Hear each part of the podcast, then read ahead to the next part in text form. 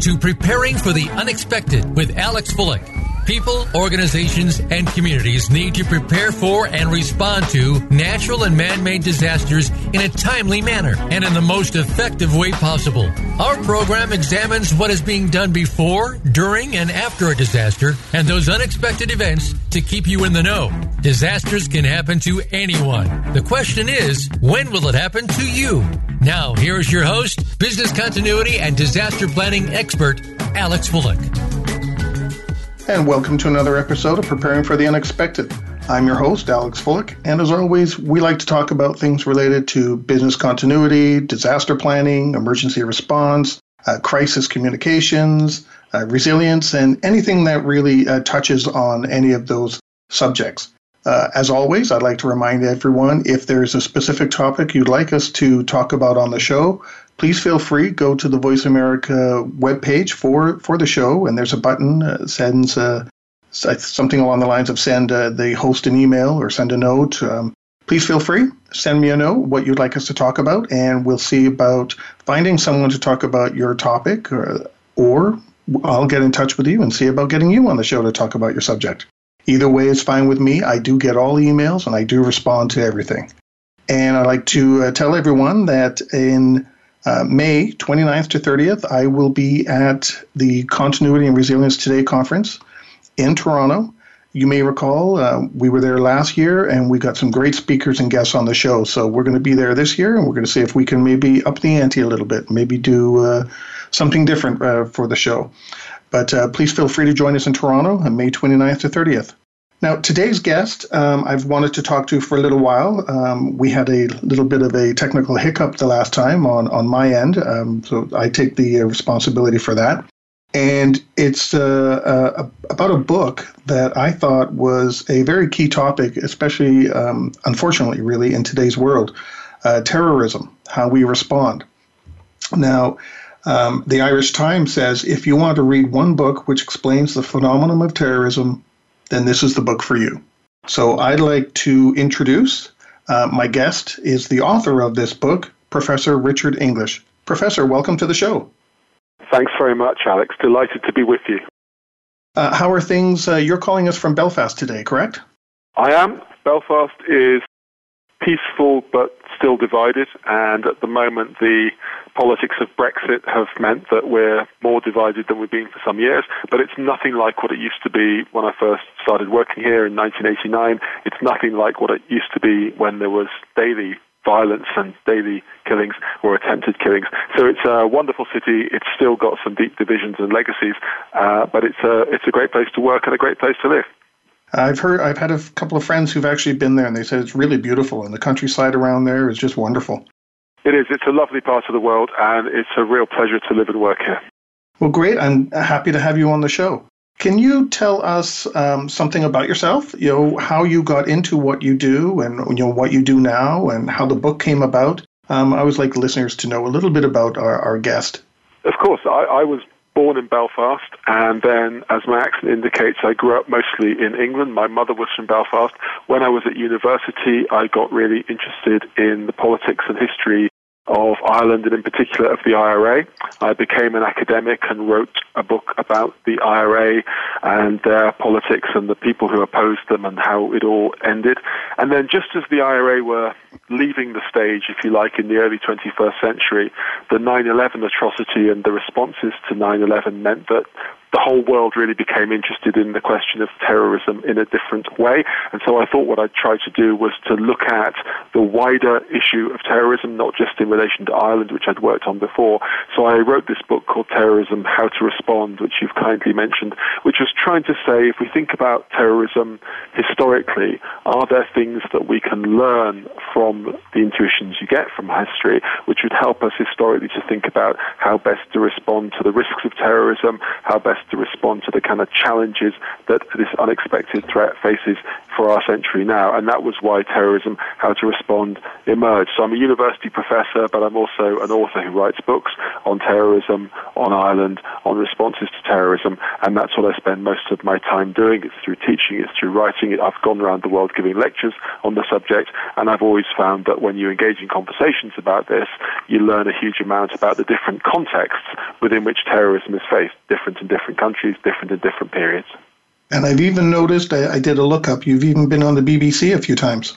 I've been on the B B C a lot. Yeah, one of my friends said that whenever I'm on the television, it probably means something bad has happened, because it's normally after a terrorist atrocity. Um, but I've done quite a lot of media work, uh, the B B C, but also uh, in North America and uh, in newspapers around the world as well. So normally about difficult topics, but trying always to think practically and calmly about how we can minimize the threat, which I think is is in tune with the show and is in tune with the way in which you prepare for the unexpected. Well, well, let's jump right into that topic then of terrorism. My first question, can you define what terrorism is? Because let's face it, if you watch the news today, there are some global leaders. If you don't agree with them, you're a terrorist. So what really is terrorism? And what is it? It's not? A great question and a really difficult question. In public discussion, people tend to use terrorism as a term to refer to the violence of people they don't like. In other words, you tend to use it against your enemies. What I think is better for us to do is to see terrorism as a particular tactic. Now, overwhelmingly, I think it's a tactic which doesn't have any justification. My argument is it causes certain horror and destruction and loss of life and loss of limb, whereas it's benefits in terms of political change are very questionable. But I would define it as politically motivated violence with a deliberately psychological aspect to it. In other words, you're trying to create a very high-profile, high-publicity effect through violence to bring about a political goal. When we define it, some people use it only ref- to refer to non-state acts. But another way of looking at it would be to say that certain regimes through history, Hitler's Nazi regime, for example, Stalin's Soviet regime, have used mass state terror. And I think it's legitimate to use it in that term as well. But normally in public debate, when people are talking about terrorism, they're talking about non-state political violence with a deliberately psychological, symbolic effect. My view is that you should use it in a way which refers to all such violence, not just to the people you disagree with. But as you suggest, what political leaders tend to do is pick on their enemies and try and present them as being the terrorist. And that's what causes confusion because uh, for me, because sometimes I'm I'm watching news reports and I think, well, I don't understand how are they a terrorist if they just don't feel the same way you do? They're not doing anything. Yeah, I mean, I think that the, the definition is all about legitimacy and illegitimacy. Uh, I, I would rather focus in a way when we're writing and discussing this, I'd rather focus on why it happens and what its consequences are. So one of the things which I think is really important to stress is that most non-state terrorist groups through history have ended their campaigns without achieving their central goals. So where people tend to turn to terrorism because they think it's the only way of bringing about change, in practice historically the change it brings about tends not to be the one which involves the headline goal. There are occasional examples of it achieving its central goals, but much more commonly it achieves tactical successes or revenge or publicity, but it doesn't achieve the great millenarian change which its advocates or its practitioners legitimates its use in terms of. So in that sense, I suppose, looking calmly at it, I'd rather approach it as someone who's approaching the subject in a dispassionate way rather than a condemnatory way. But having said that, because obviously it causes such high emotions, the horror, the challenge, the unexpectedness, the fear that's produced means it's a difficult subject to be cold and calm about. So how does it start? You know, I, I know for many people, um, let's say myself here watching T V, and all of a sudden I see an event and it's attributed to a group. But obviously that group had been around longer than that, the the event that happened, you know, the disaster or the, you know, whatever they've done. So how does that group come about? Like what causes people to create a terrorist group? So I think the question now, in terms of the organisation, what tends to happen most frequently is this, that a group of people rally around a particular grievance. Sometimes it's a grievance about a national group that thinks it needs a particular freedom from an existing state. Sometimes it's about a religiously motivated cause and organising things in terms of a different religious group.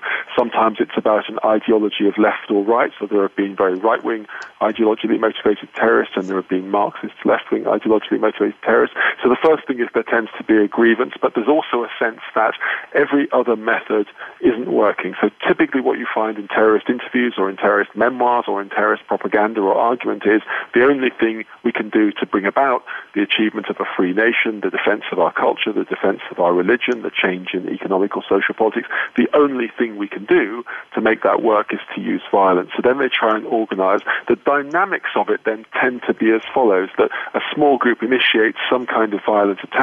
There tends then, understandably, perhaps to be a big response to it, maybe rounding up of suspects, maybe in some cases military action, and you often get a tit-for-tat escalation with the violence on all sides going up. So if you look at the relationships repeatedly between the Israeli state and Palestinian opponents. If you look from where I'm speaking to you today in Ireland with the British state and Irish Republican adversaries, but also if you look at the post nine eleven response, the atrocity of nine eleven caused a huge response by the United States, which led to what some people have called the nine eleven wars, including Afghanistan, including Iraq, and you get a tit-for-tat escalation of violence. So what you find is a complex process whereby, yes, it's about grievances, yes, it's about politics, but it's also about the dynamics of people hitting back and then hitting back again in an escalatory process, which normally makes the conflict much more intense quite quickly, and that's the kind of conflict we hear about, whether it be in Colombia, whether it be in the Basque country, whether it be in Israel, whether it be in Ireland, whether it be in Afghanistan or Iraq. And I think that those escalatory dynamics are the ones which we've really got to try and look at carefully to see, are there things we can do to try and take the steam out of that cycle, to try and deal with it in a way which causes fewer deaths. So so terrorism comes out of, you know, you've tried every other resort, and uh, it, it, it stems from, what, I guess you could say people not listening? You know, they, they feel they're I not think, being listened I, to, and that's what ca- causes them to, to I create think it can, these groups? Although I think what I would say is that while terrorist organizations tend to say this is the only way we can bring about change, I'm not sure I'm convinced by that argument in most cases. So I think quite often what mm. you find when you look back after a long period of violence, and a lot of these campaigns go on for a very long time, tragically, they go on for decades and sometimes even for centuries on and off. When you look back at it, I think the claim that the only way you were going to achieve something was through violence often turns out to be unpersuasive. So I think where there is a problem with listening is that my approach to these things is that often there are grievances where people need to be persuaded that the most effective way is to do it through peaceful means or through normal channels. Now, it may well be that that's the case, but people aren't being made to see that, that they're not being made to feel that that's the way, that if you're trying to present a certain kind of political change, are there ways of doing that that don't involve violence? If we take the most recent set of atrocious things over recent years that's grabbed the headlines, the violence of ISIS, I think it's true that ISIS violence has been atrocious, it's been appalling, I think it's damaged people's lives, including Muslim people's lives, in huge numbers. But I think the problem mm-hmm. was that many people in that community, particularly in Syria, felt that their violence was the only way to bring about change to what they saw as being illegitimate. The key thing, I think, is to try and offer alternatives which are persuasive. And I think they often can be. I think it's often the case that peaceful methods of change are going to be more effective than violent ones. Do you think that some of these uh, terrorist groups are coming about simply uh, as copycats? Rather than even trying to be diplomatic? Level, you find that there's a lot of imitation. So, for example, if you look at the politics of suicide bombings or suicide attacks in the late twentieth, early twenty-first century, a lot of different groups with different kinds of local grievances saw suicide violence as being a very effective tactic in terms of attacking an enemy it was hard to get at, in terms of seizing publicity. I think also if you look in the last seventeen years or so since the nine eleven atrocity, if you look at the Afghan and Iraqi hostility to the U S forces and the Allies, a lot of the improvised explosive device technology was about imitation and about tactics. I think it's also true that some of the what are called lone actor attacks, the kinds that have been in Western Europe, in the United States, in Canada, sometimes what you get is very high publicity for some of those attacks, and then other people have a kind of copycat. So there the question is about the relationship, I suppose, between media reporting and the thing catching on. So while it is crucial that the media do report things, it's also crucial that we think about the consequences of them gaining too much attention, because you don't want to encourage copycat violence, which will cause people to lose life and limb. Well, that, that's interesting you said that, because I was going to ask you that, you know, with social media these days and, you know, everyone's availability to it, you know, everyone's, we've all got access to, to social media, even in, you know, third world countries now, people have phones and everything. So is that uh, causing greater levels of terrorism, or is there always been a great level of terrorism and social media is just bringing it to the forefront? It's a really good question. I, I think what social media does is it accelerates the speed with which people can hear about things globally. So in the nineteenth century, for example, anarchist terrorism was a global phenomenon. But if something happened in Chicago, it would be much less easy to find out very, very quickly the details of it in London or in Belfast than it would be now, because now you can get your phone and you can hear about it very quickly. The dynamics of social media are really interesting. In the longer term, I think that the violent acts that terrorist groups do, the historical record tends to be that that violence causes revulsion amongst most people, but it's also true that sometimes in the early cycle of escalation that I was talking about, the showing that you can, as a group, carry out successful lethal attacks can sometimes attract recruits. So you get this paradoxical process where a group like ISIS, for example, for a time seems to gain publicity, a sense of having momentum, and also recruits through putting on videos and putting on social media appalling incidents of their own violence. But in the longer term, the pattern historically has been that overwhelmingly most people find that kind of thing to cause revulsion. So although social media ex- extends the reach globally and really increases the acceleration of people hearing about things, whether it will mean that more people are persuaded long-term to join terrorism, I'm not so convinced about. And I think on that note will be a perfect spot to end our first segment, because I've got a whole bunch of other questions for you, and I know we've got some other topics to touch on. Um, today we're talking with Professor Richard English, the author of Terrorism: How to Respond, and we'll be right back.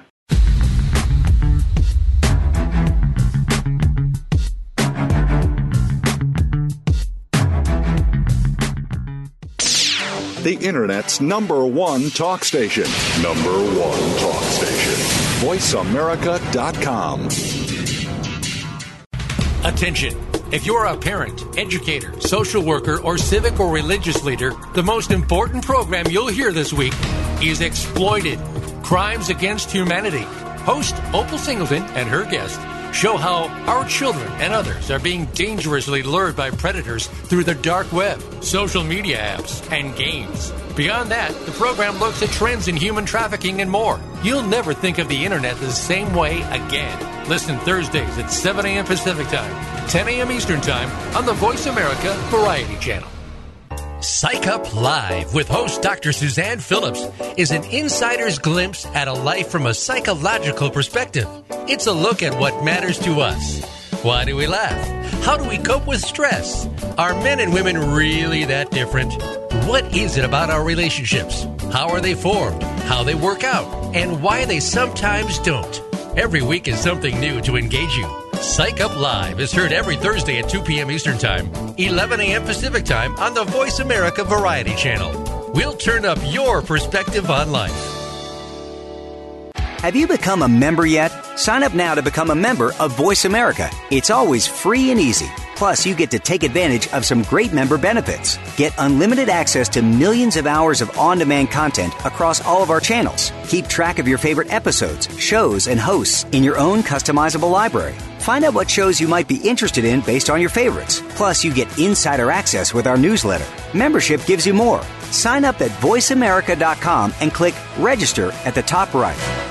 Ask the experts. Call toll-free right now, one eight six six, four seven two, five seven eight seven. Hello? And ask our all-star team to answer your question. That's one eight six six, four seven two, five seven eight seven. Thank you for calling. voice america dot com.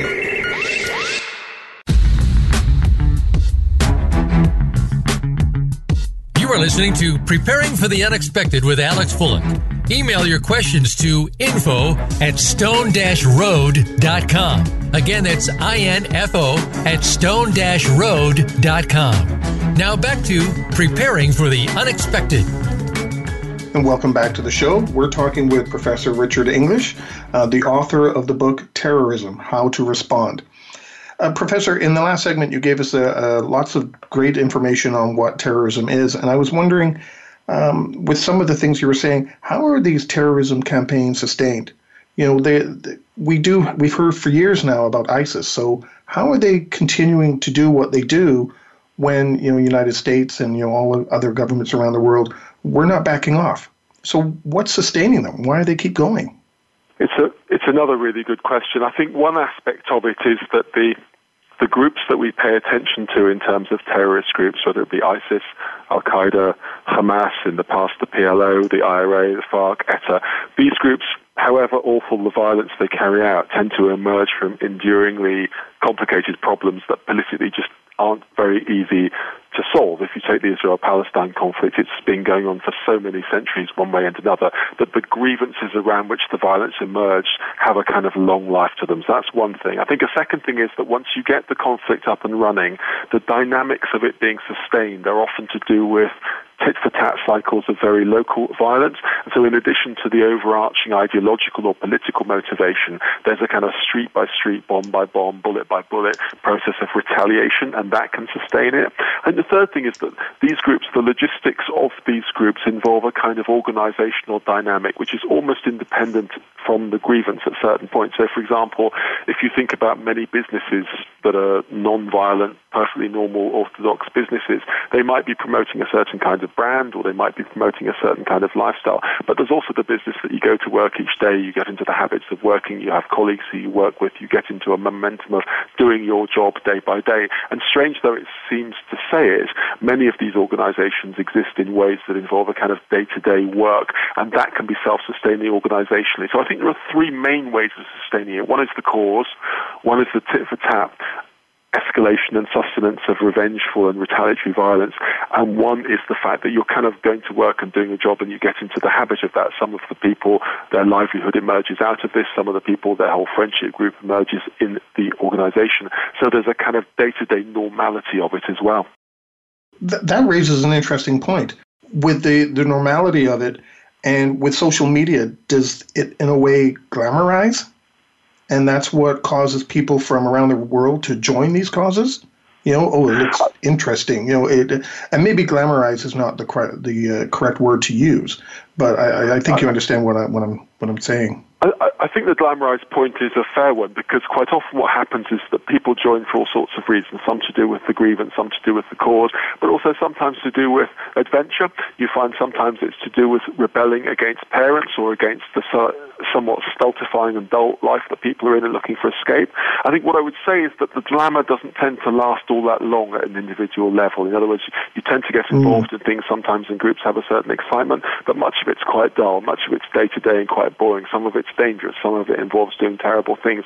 Some of it involves narrowing down your experiences of life because it's clandestine and it's on the run. But what you do find is that in the recruiting phase, there's undoubtedly a sense that particular, how can I put it, inspiring individuals, some mentors, people who can offer a sense that they are someone around whom you might want to rally, that that can produce an important effect. So in addition to the social media aspect of it, there's also still very much a personal aspect. When you look at the dynamics of groups that have carried out violence, quite often you find that someone has around them a group of followers, group of friends, sometimes family members, and they offer inspiration to go down a certain route, and that can draw people in. It doesn't then suit everybody. Some people fall away, some people become very committed, some people lose their lives, some people go to jail. But what you find is that recruitment is one of the big aspects of terrorist organisation, and it's one of the things that they find often to be one of their challenges, because as you say, any major terrorist organisation will have a major state that's opposing it, and often a number of states. So Al-Qaeda, Hamas, the P L O, the I R A, Al-Qaeda, all of these groups had formidable states opposing them, and I think that means that sustaining them takes an awful lot of work in terms of not only getting recruits, but keeping recruits committed, keeping recruits committed to the cause week by week.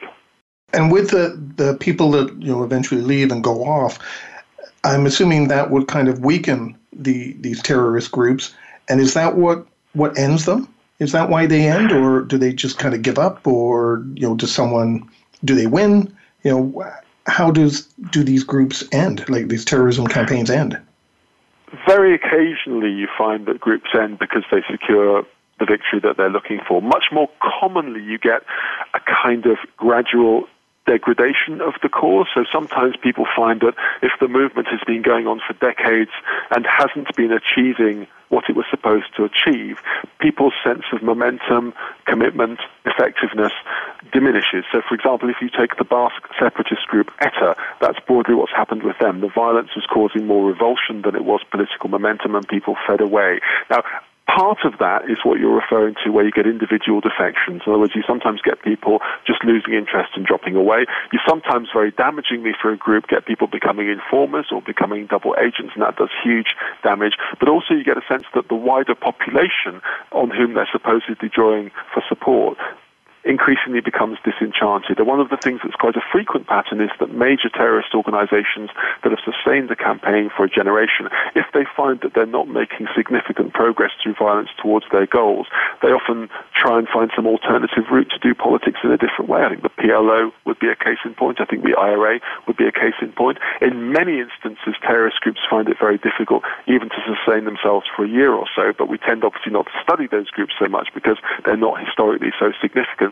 So there's an individual erosion. There can be an erosion of the cause. Sometimes, for example, if you find that in the late twentieth century, there was a series of waves of very left-wing Marxist terrorism, much more difficult to justify that after the collapse of communism because the cause seems to be going against the wave of history rather than in favor of it. So sometimes the ideology itself can take a bit of a kicking and can falter. But the main thing which makes terrorist groups come to an end, I would argue, tends to be that the method doesn't seem to yield the results that it was promised to yield, and people begin to think, well, it's not therefore something they want to keep joining, it's not therefore something which the civilians around them want to keep supporting, and it fizzles out. But painfully for us, painfully for everybody involved, I think, this often takes a very long time. If you think about a group like Al-Qaeda, founded in the late eighties, think of all the enemies Al-Qaeda has faced, it still has some life in it yet, decades later. And I think if you think about Hamas, founded again in the late nineteen eighties, it still has much life in it in Gaza. So these are long time periods that terrorism is involved in. And therefore, I think one aspect of responding to terrorism, which I try and deal with in my book, is not being too short-term. It's not time to promise we can solve this quickly, because probably the groups that are the most important ones to deal with are going to be around for some time. Well, that, that brings me to another interesting point. If one group ends, you know, and you still have uh, you know, some people in it still can, you know, with their conviction of what they want to do and what they want to accomplish, even though most everyone else in the group is gone, uh, do they end up rebranding themselves or, you know, joining other groups to create other causes? You know, what happens? I I, I don't know if it's it's if it's fair to say that, you know, one group kind of stops to exist and everyone just kind of lays down their weapons or their negative thinking and everything's hunky-dory. Uh, you know, I, I can't uh, you, think that it happens you, like that. No, you, you very rarely get a complete ending. So even when groups fizzle out fairly significantly, if they've been a major group, if they fizzle out and die as a politically famous group, there'll still be some remnants. What you tend to find is one of three things happening. Either the remnants are so small that it's a tiny band of people and it's maybe occasionally violent, but it's societally quite trivial. Second thing is what you find in Northern Ireland at the moment, which is although overwhelmingly people have moved away from the kind of terrorism that there was here thirty years ago, there are still groups that are on a daily basis trying to do things. It's just that they have a much smaller support base and a much smaller logistical operation.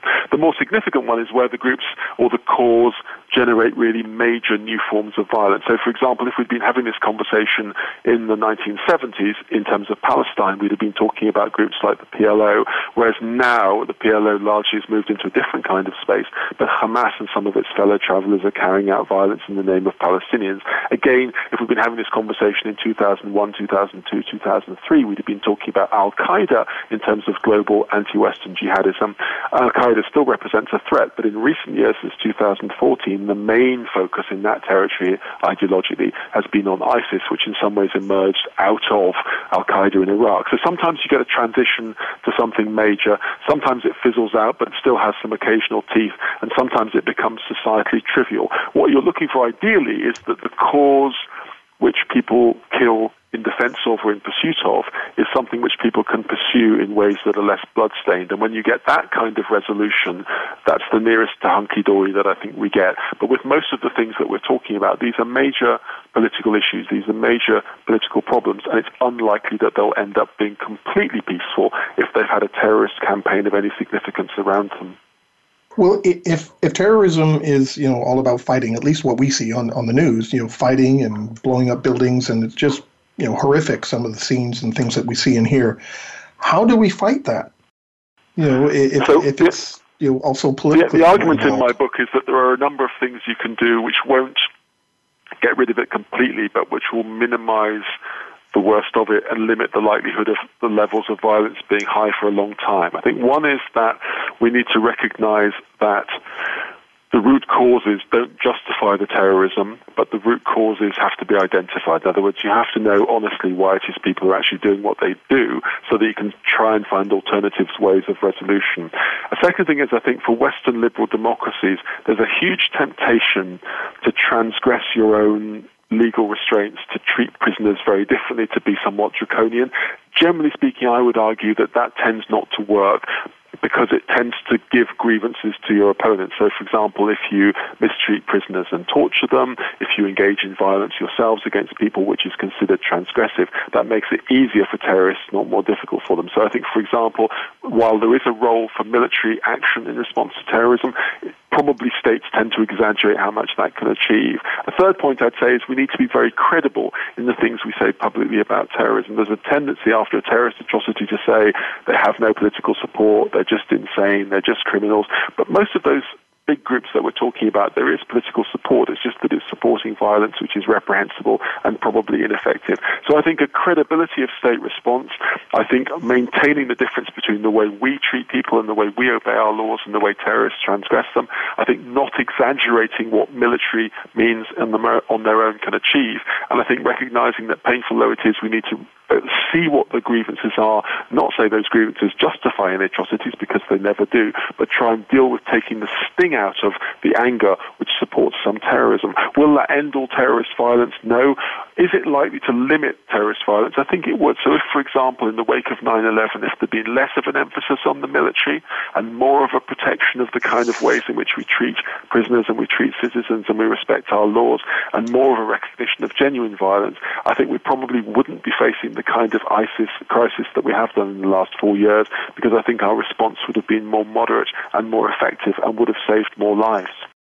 So, how, with the credibility, how do you, if you know you're not the um, the terrorist group, you're not the supporter of the terrorist group, you're um, let's say you know here in Canada, I'm I'll say the Canadian government. You know, how do we, you know. Our, the public, obviously, when we see these news, we're going to be angry and furious. So uh, as a government person, how do you remain credible and not say, yeah, these people are crazy? You know, how do you get around that? Because you've got a population that are, you know, furious, but, you know, on a, we're kind of feeding in to what the terrorists want. So how do you, how can you stand there and, you know, and say, you know, uh, you know, no, these people aren't crazy. They've got some valid points, you know, or, you know, how, how do you manage that? That's got to be difficult. It's an incredibly difficult thing for any politician to do, particularly because the emotions are understandably so high after a terrorist atrocity. What I would stress would be that people in political life could make some of the following points. So first of all, for example, in Canada, in the United States, the levels of danger or death from attacks from non-state terrorist groups are very, very low set against other threats that people face. In other words, there's a sense of proportion which we need to keep, notwithstanding the terrible suffering that people experience after a terrorist attack. The second thing is a reassurance that actually over time, terrorist groups tend to phase away, fade away in a way that the legitimacy of the Canadian government or the U S government does not. And the third thing is to stress what terrorism does and does not achieve. In other words, I think to say terrorism can be stamped out, we'll get rid of it during the period of one person's regime and political authority in a country like the States or Canada or the U K, I think to promise short-term victory is unrealistic. to promise that the historical likelihood is that terrorism will come and go, but actually the state, the capacity to protect its citizens and the defense of certain kinds of democratic rights will endure. I think all of that is credible, but it also undermines terrorists. Okay, if you overreact to a terrorist atrocity, in a way it makes their life slightly easier because it means they can attract more recruits, they can attract more grievances. If you respond calmly in a long-term way, yes, making sure that you pursue the culprits, yes, making sure that you combat them in effective ways, making sure you gather the intelligence necessary to arrest and convict people, but reassuring the public that the state will protect them, that they're overwhelmingly safe, that life should go on as normal, and that the state will endure. That's a perfectly credible thing and makes the terrorist's job much more difficult. If I'm in charge of a country and I promise to get rid of terrorism during the next four years, all terrorists have to do to gain a kind of victory over me is still to be existing in four more years. If I say that terrorism historically tends not to achieve its central goals, but the best way to pursue your goals, to pursue your politics, are through normal democratic means, that's a more reassuring for the pop- thing for the population to hear, but it also takes the steam out of the tit-for-tat escalation, which can sometimes feed the terrorism that we're trying to get rid of. But it's not an easy thing to do. It's much easier as a professor to write a book about this than it is to get elected and re-elected as a politician, and I fully respect that. But I think states need sometimes to be more long-termist and more dispassionate and calm in their responses so they don't inflame things and make the situation worse before it gets better. And that, I guess that would, you know, feed, like you said, feed the, the cause.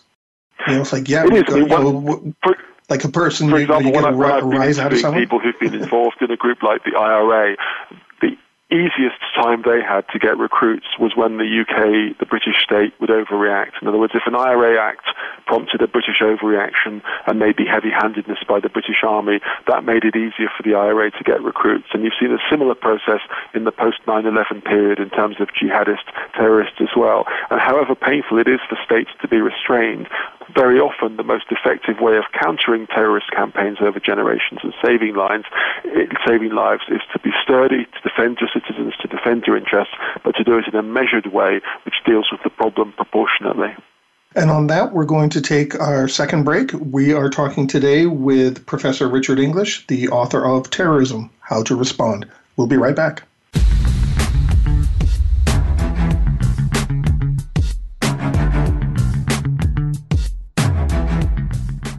Stimulating talk. It gets those synapses in the brain firing really fast. All the time. The number one internet talk station where your opinion counts. voice america dot com.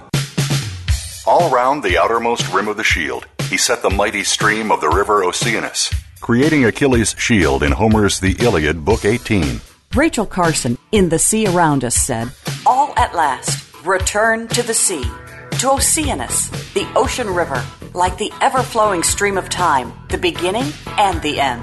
Moyer's Environmental Dialogues with Doctor Rob Moyer offers lively dialogue and revealing narrative inquiry into how individuals are overcoming obstacles and creating a greener and blue planet Earth. Tune in Thursdays at three p.m. Eastern, twelve noon Pacific on the Voice America Variety Channel.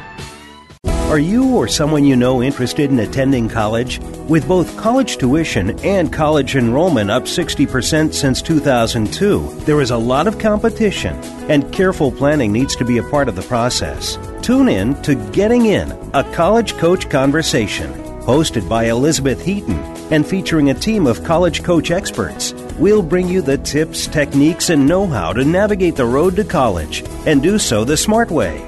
Listen live every Thursday at four p.m. Eastern Time, one p.m. Pacific Time on the Voice America Variety Channel. Now you don't have to stay linked to your desktop or laptop. Take Voice America on the go and listen anywhere. Get our mobile app for iPhone, BlackBerry, or Android at the Apple iTunes App Store, BlackBerry App World, or Android Market. News, opinion,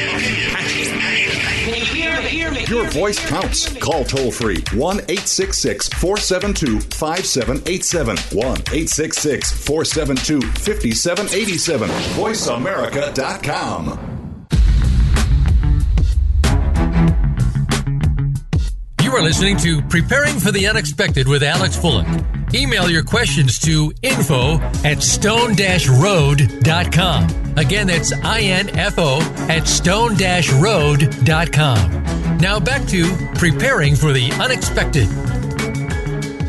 and welcome back to the show. Today we're talking with Professor Richard English, the uh, author of Terrorism: How to Respond. We've been getting some great information of what terrorism is and, you know, what causes it, how it even comes to an end.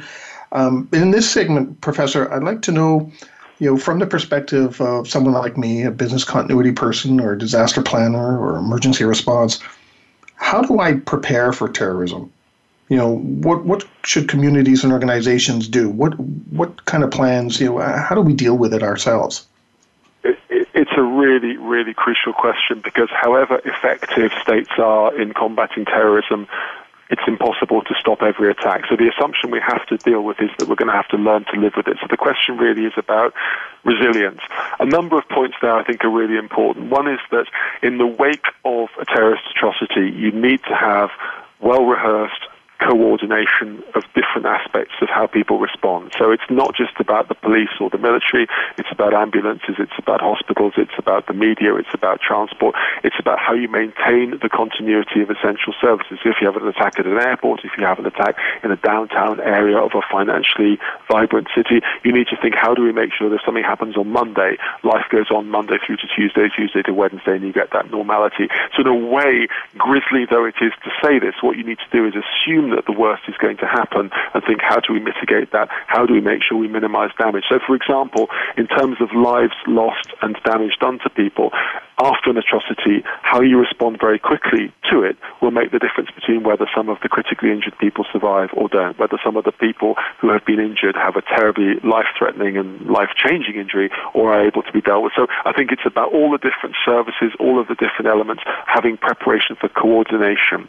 I think another thing is that there's a resilience in terms of attitudinal resilience as well. So quite often you find that there are things where people think the world has changed totally after an event. So some years ago there was a very famous appalling incident in Paris. I was due by chance to give a lecture on terrorism the week after the Paris attacks, and the people who invited me rang up after the attacks and said, do you still want to come and do the lecture, as if I would not want to go to Paris because there'd been terrorism. And my response was, I'm even more keen to go to Paris after this, because it's crucial that you show that the life of a major city like that isn't going to be stopped by one wave of admittedly horrific attacks. So there's an attitudinal resilience that people need to keep on doing things, and in the wake of atrocities we need to keep on showing that this will not transform our lives. I think the other thing in terms of preparing for business continuity is that the media, the orthodox traditional media as well as social media, has a very, very important role to play, because you can sometimes present it as if in the wake of an attack on a major city, let's say a Canadian city or a U S city or a European city, that somehow everything's changed and we should hunker down and pretend that life is totally changed. Whereas in a way, what the media need also to say is, let's find out about what happened, let's have honest and open discussion about it, but let's also recognize that the media has a job in recognizing that people are going to continue their lives overwhelmingly. Terrorism in Western states, for example, has been around for several centuries now. It's something which people have lived through, even through appalling atrocities and the transformations of different causes into violence and out of violence. So the media have a role to play in terms of how we as a society carry on. And I suppose also at individual level, there's a question of, can people say, I'm not going to let a terrorist atrocity transform my experience of being in Canada, of being in the States, of being in Britain or Ireland. I'm going to maintain what I think normal societal life should be like, despite this threat, which we now have to learn to live with, rather than pretending we can entirely get rid of it. So, so for the social media aspect, it's to, you know, not just focus on what happened, you know, and unfortunately the death and destruction, but also the the good aspects that come out of it. You know, how people helped each other and, you know, those kind of things, right? I think that's often the most, much more important story. In other words, I think quite often what you find out about people and societies and small groups and large groups and cities is actually that resilient story, and I think we need to pay as much attention to that as to the bomb going off or the people being shot. I think we need to show how people manage to survive. Quite often you also find that people come together in remarkable ways, and there's a resilience. You saw that uh, in, in, in Manchester with the terrible attack that there was there, that there was a kind of resilience to the city and a defiance to be normal and to carry on with normalization. And I think that whether it's in in a Canadian city, in a U S city, in a U K city, in a French city, wherever, that kind of thing should be through social media, but also I think through mainstream media. We shouldn't forget the things that people have done to keep life going, to keep normality, to maintain aspects of normal society. Sometimes I think the anniversaries of violent attacks, which have become famous, as well as understandably reliving what happened and looking at why it happened, I think looking at the ways in which people have managed to mitigate the longer-term horrors and to maintain a normality of life, resilience, and preparedness for normal business is something which is equally important to pay attention to, because it's a story of hope as well as a story of tragedy. Well, that's the, the, the kind of, it reminds me of the uh, award-winning musical Come, Come From Away. Come Far Away? I forgot the actual title yeah. now. Um, from all the airplanes that landed in Gander, Newfoundland. You know, there, there's even been marriages now, close friendships, you know, and an award-winning musical all about that. You know, it brought out the best in people in one of the worst, you know, if not the worst situation in, you know, American history. And you often find that there are acts of extraordinary courage, that there are acts of extraordinary kindness, that there are people who have extraordinary compassion and forgiveness afterwards, and that aspect of our human capacity is something which is also part of the terrorism story. And in a sense, I think to allow that to breathe, to whether sometimes to give creative expression to that through art, is something which is important too. And sometimes in the memorials to events, we need to recognize that extraordinary, positive human set of qualities that emerges as well. Mm-hmm. You mentioned, uh, you know, rehearsal, you know, being resilient with rehearsals, coordination with all groups, ambulances, police, fire, everything. What would your thoughts be on having organizations, you know, like uh, large companies involved with those? Because I, I hear about those exercises that are happening, and it's always the first responders. However, organizations, you know, large companies, you know, facilities have their own plans and responses. So it always, to me, seems like they would be working against each other sometimes. Would you recommend organizations that, being involved? There's a danger that that will happen. I mean, the one way of looking at it sometimes is to get a particular city to think of itself as a city rather than as part of a country. In other words, what would happen in a particular city? Who are all of the different actors? Some of them private companies, some of them state operatives, some of them just citizens going around their business.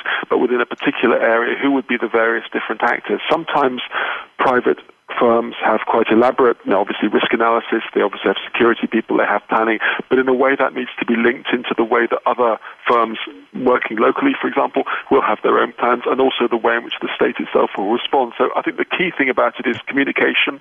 It's sharing information. It's preparation. It's avoiding duplication. And it's making sure that while you hope that nothing's going to happen in your city, if it does happen, you're in a way being able to collaborate private-public. And I've seen there's There's been work done on that significantly, for example, in London, in terms of thinking what happened, because London has been historically one of the major targets of terrorism, what happens in London in terms of how private firms and the state cooperate. And it's not perfect ever, but it's something where the more mm-hmm. conversations you have, the less damage there's going to be done, even when a terrorist attack actually tragically occurs. Well, I've, I've always thought that, you know, some of the private companies, they've got additional resources that can be leveraged. You know, that, that sometimes they've got huge resources, housing, and also you know, they have anything. a commitment to try and make make sure that business continuity is what is ensured. So I think that it, private and public has to be in collaboration here, and also different states collaborating together. So, for example, if you're looking across the border, often there are there are neighbouring cities where the effects of a particular atrocity will bleed over the border. I mean, in a way, the damage done when you have violence isn't going to respect national boundaries, and quite often you have collaborations which need to be international as well. Within the European Union, in the wake of nine eleven and some of the attacks since then, there's been a greater attempt to try and get a European Union-wide response to terrorism, so that it's not easy for people to fall between the cracks and get away, but also so that the effects of something on one country from a neighbouring country are not uh, utterly negative, but can be mitigated to some extent. So I think there's collaboration at city level, at country level, but also internationally. And the key thing is for people to prepare, and to prepare with as many partners as possible, so that when things happen, and in most cities it doesn't happen very often at all, but when something does happen, you can limit the damage as far as is possible and continue with business and continue with societal normality. Well, that comment got me int- uh, thinking of lessons learned. Do you think that, uh, you know, based on your comment with Europe, you know, having one response, that that's coming out of, hopefully, people talking together to understand lessons learned, you know, putting actions to the things they've seen to have better responses? Is that happening? I- It does happen, and it happens in a way which means that you can get a lot of progress. Sometimes what you find is in the wake of a particularly famous or challenging episode, for a brief period there's that kind of learning, and then people forget about it until the next one. What we really need to do, building on what we've just been saying about resilience, is to make it mainstreamed into the way people do business. So rather than thinking terrorism is gone, we realize it's something we permanently have to learn to live with, but we learn that we can live with it in a way which allows life to carry on normally and allows life to carry on in a sustained way. So what you need is for institutions, organizations, relationships to build it into being part of what everyone has to deal with, so that you can kind of keep keep anxiety at a limit, and so that you can limit the damage when something does happen. There has been progress in Europe. There's certainly been progress in North America in terms of some of the things that have been learned and the, the responses. But if you think about the United States of America, for example, all of the different police forces coordinating, that represents huge challenges. And so what you need to do is to make coordination within a state and between states the natural thing rather than the exception after a crisis. And you mentioned, um, you know, assume the worst. Can that can there be a drawback to that? Because if you assume the worst, you know, I know I I know because I've worked with people, they tend to get a little bit panicky, you know, if you if you understand my meaning, you know, and and and don't want to deal with that. It's a it's a danger. I mean, I don't think you want to go on publicly, endlessly saying there's going to be something happening, because for the most part that's not true. But I think in terms of the preparation by governments, by first responders, by businesses, I think what we should assume is that terrorism is going to be something that will continue throughout our lives, throughout the lives of the next generation, throughout the lives of the next generation. In other words, it's not panicking to say that we need to assume this is a problem we face. And just as we face problems with health or problems with ordinary crime, which aren't going to go away, but you try and limit the damage through preparing calmly for them, so too with this. So I wouldn't want to be alarmist about terrorism, but I wouldn't want to pretend that between crises it's gone away and we can forget about it, because what will then happen is we won't limit the damage as well as we might, because we haven't been preparing as efficiently as we could be. Kind of, kind of like that, you know, the, the denial thing. You know, denial isn't going to help the situation. No, I, I don't think it will. I think being realistic, being calm, looking at the evidence, looking at what does work, and learning to live with this bloodstained phenomenon is the best way of minimizing its awfulness. And I think what we need to do therefore is not go through cycles of denial and overreaction. We need to have a calm, consistent way of preparing for it, and to try and protect people as far as we can and limit it happening in the first place. Well, we've only got uh, less than four minutes left. Um, would you like to take a, a minute or two to give any final closing comments on your thoughts on uh, terrorism and, you know, on anything? But, uh, possibly two things I'd want to mention. One is that I think when we are thinking about it at an individual level, there are things that people can do. In other words, sometimes you'll find in the history of terrorism, someone becomes alarmed about the behavior of someone, and without wanting to be snooping on each other all the time, occasionally there are things where that has meant that people have interrupted something before it's happened. So there are, everyone can do something to limit terrorism. The second thing I'd say is we really do need to keep the threat in proportion. Terrorism causes appalling, merciless violence to cause loss of life, to damage people's lives in terrible ways. But set against some of the other things that cause people to lose their lives, whether it's through disease or through threats of other kinds of, of disaster, it's something which is not the worst threat that's facing Western society. So I think keeping it in proportion and having a sense that everybody can do something to try and minimize it and keeping calm about that is probably the best way of dealing with this. So in terms of terrorism, how to respond, I've argued in my book that there are things that states can do, there are things that police can do, there are things the media can do. But I think individual citizens calmly going on with their own lives and being sensible about the behaviors they see around them can also contribute to keeping us as safe as we possibly can be through this coming century. Uh, just uh, staying with that point, I'm going to uh, ask a quick question. I probably don't have time for it, but I'm going to ask anyway. Uh, Should people be concerned, you know, when they see something that bothers them? Should they really step forward, or because so so many people get nervous? You know, if I say something I'm, and I'm wrong, what happens? You know, do you have any I, comment about that? You know, for people who so, see so, something. So. For the most part, people are not going to encounter anyone who's going to carry out terrorism. But in those unusual cases where there is something that's genuinely alarming, where people think that someone is entering into a dangerous situation, it's possible to talk to someone discreetly in authority and say, I've got these concerns. If it turns out to be harmless and nothing at all, it's better to err on the side of caution. As I say, in the most case, no one's ever going to encounter this stuff. But there have been instances where people have said, look, actually, I'm very worried about this. Someone seems to be stockpiling weapons. Someone's behavior seems to be very strange. On those occasions, I wouldn't confront them at all. But I think you go discreetly to the authorities, raise your concerns, and they can deal calmly with it. Sometimes in the history of terrorism, that has saved lives. And as I say, most people are never going to encounter the behavior which they need to respond to in that way. Mm-hmm. Well, I'd like to thank you very much, Professor, uh, for joining us today and giving us some insights on terrorism. Uh, th- you know, I know you're joining us from Belfast today, and your your day is probably coming to an end. So hopefully you get to go home and relax for a little while. So thank you very much for joining us. Thank you very much indeed. I've enjoyed the conversation. All the very best. Thank you. Thank you. And to everyone listening out there, you know, again, if there's a subject you want us to talk about, please feel free, send me a note, and uh, I will respond. We'll see about getting you on the show or getting someone to talk about your your subject that you want us to uh, to talk about. And again, um, I will be at the Continuity and Resilience Today conference, May twenty-ninth to thirtieth, two thousand nineteen. Thanks for listening, everyone. Thank you, Professor uh, English. And in the meantime, stay prepared, everybody.